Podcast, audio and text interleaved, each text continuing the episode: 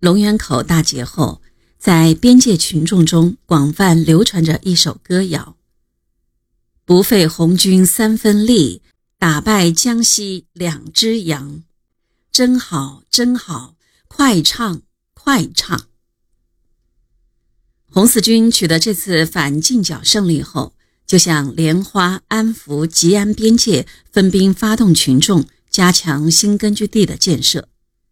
这时候，井冈山根据地已经发展到拥有宁冈、永兴、莲花三县全部，以及吉安、安福各一小部，还有遂川北部和陵县东北部的广大地区。井冈山根据地进入全盛时期。就在井冈山的星星之火越燃越旺之时，左倾芒东的阴影再次笼罩了井冈山。受盲动主义影响的中共湖南省委认为湖南反动势力十分动摇，于六月下旬两次写信派人到井冈山，要红四军主力立即毫不犹豫地向以郴县为中心的湘南地区发展，实现省委制定的湘南第二次武装起义计划。在井冈山与湘赣两省之敌周旋了将近一年的毛泽东。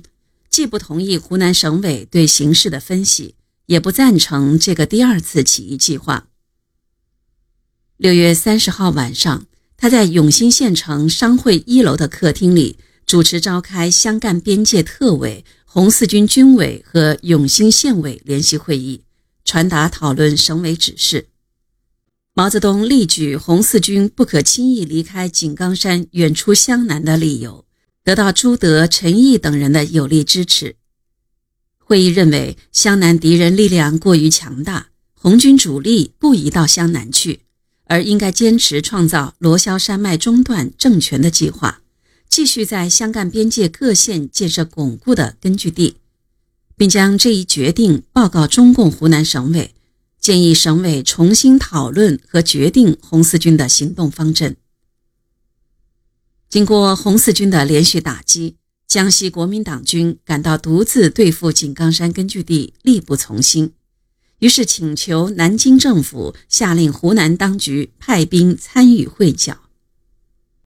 六月底，江西、湖南两省的国民党军约定七月上旬对井冈山根据地发动第一次会剿。七月四日，湘敌第八军第一、第二两师提前出动。由茶陵、陵县侵占宁冈龙市，接着进占新城。毛泽东和朱德商定，毛泽东率第三十一团在永兴相机打击由新城进占永兴之敌，而朱德、陈毅则率第二十八、第二十九两团进攻陵县、茶陵，威胁敌人的后方。以调动进入永兴之敌回援，然后集中力量打击即将来犯之干敌，以打破敌人的会剿。七月十三号，朱德、陈毅率红四军主力攻克陵县县城，湘敌第八军两个师于次日全部撤出会剿，经莲花县境返回茶陵。朱德、陈毅见预期目的已经达到，于是主动撤出陵县。按预定计划返回永兴，会同第三十一团对赣敌作战。但随军行动的中共湖南省委代表杜修经不察当时敌情，坚持省委要红四军去湘南的决定，利用第二十九团官兵的乡土观念，鼓动官兵回湘南打土豪分田地。第二十九团政委龚楚也在一旁火上浇油。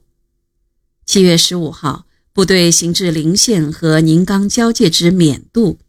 第二十九团各级士兵竟然会擅自做出部队开赴湘南的决定。朱德虽不同意去湘南，但从担心第二十九团孤军回湘南会吃亏着想，决定率领第二十八团同第二十九团一起回湘南，并写信给毛泽东通报情况。军委书记陈毅提议。派人回湘赣特委向毛泽东汇报，杜修经主动请缨回井冈山。散会的时候，龚楚对杜修经说：“你去吧，我们等你一天。你不来，我们也走了。据说在这次会议上，林彪是反对去湘南的。